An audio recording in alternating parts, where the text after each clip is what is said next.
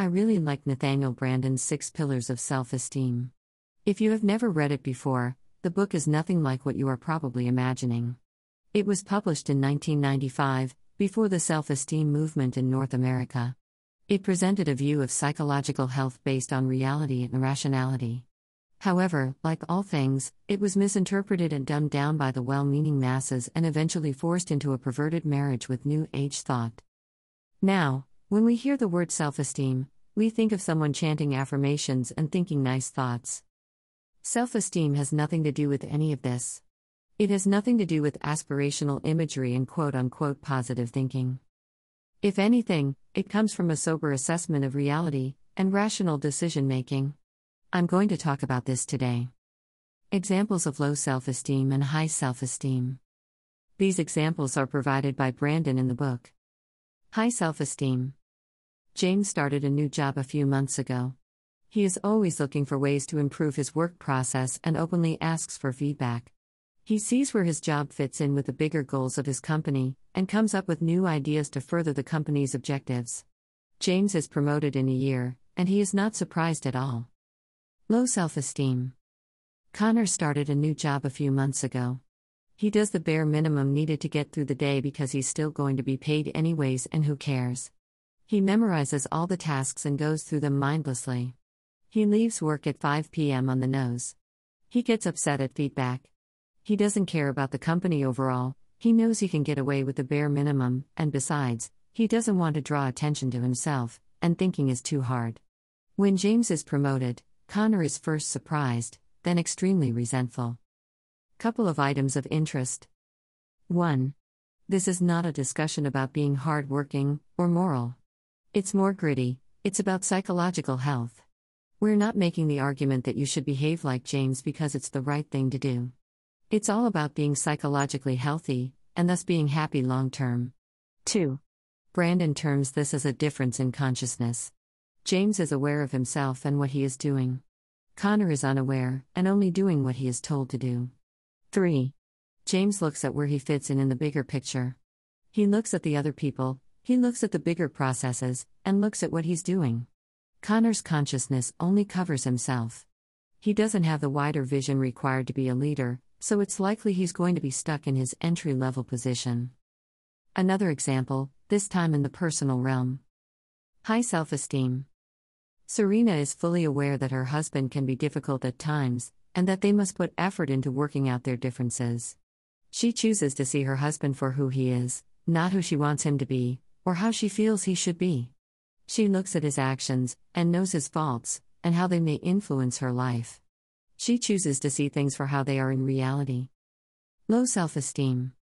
Carol always ends up in shitty relationships for some reason. When she's falling for a man, she wants to enjoy the thrill of the moment and just dive in with her eyes closed to see what would happen. She feels this is deeply romantic. The difference here is in whether someone chooses to look at reality or not. Serena looks at the faults of her partner and takes measures so they can be happy together. Carol buries her head in the sand and ignores all warning signs, then is shocked when they are abusive or disrespectful. Carol keeps repeating the same pattern over and over because she chooses to deny reality. Example A final example in work. High self esteem. Kay has a dream of starting her own dressmaking business. She makes a plan and sets realistic goals. When something goes wrong, she asks herself, What did I overlook? and takes actions to solve the problem. Low self esteem. Mary has a dream of starting her own dressmaking business. When her friends ask about her plans and goals, she brushes them off and goes on about how the dream makes her feel. She daydreams at her day job. When her boss reproaches her for being inattentive, Mary gets defensive and says it's hard to focus on small things when she has such a big dream. Eventually, she is fired, and she blames the capitalist system of exploitation and how she is too noble to survive in an evil world like this. Again, the difference is in the relationship with reality. Kay looks at reality and takes action so she can achieve what she wants. She knows that she must act if she wants to get a certain result. Reality is dictated by causal relationships.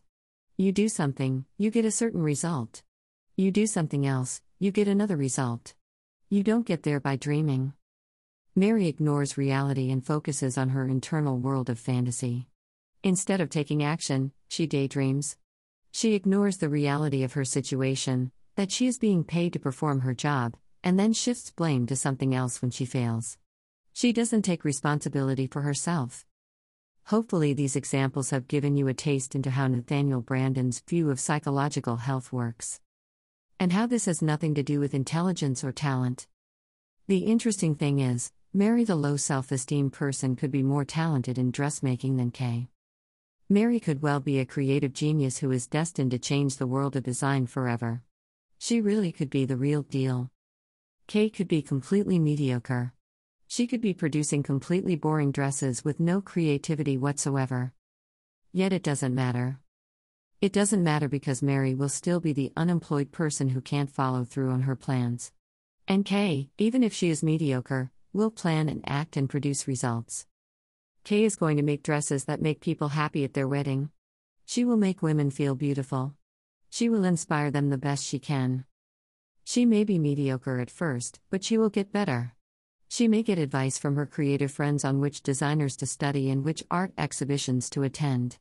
She will perfect what she is already good at. She will get feedback from her clients and practice.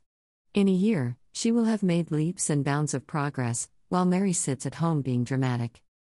It's very funny to me in a cruel way because there are millions of Maries on the internet complaining about the world and how unjust it is. And they make fun of the Kays, poking fun at their task lists and goals, scoffing at their productivity guru videos. You want to be careful if you are an INFP or ISFP. The Maries don't see that their future children will be wearing Kay's dresses. K will bring a million times more joy and beauty to people's lives than Mary ever will. Even though Mary may be a creative genius.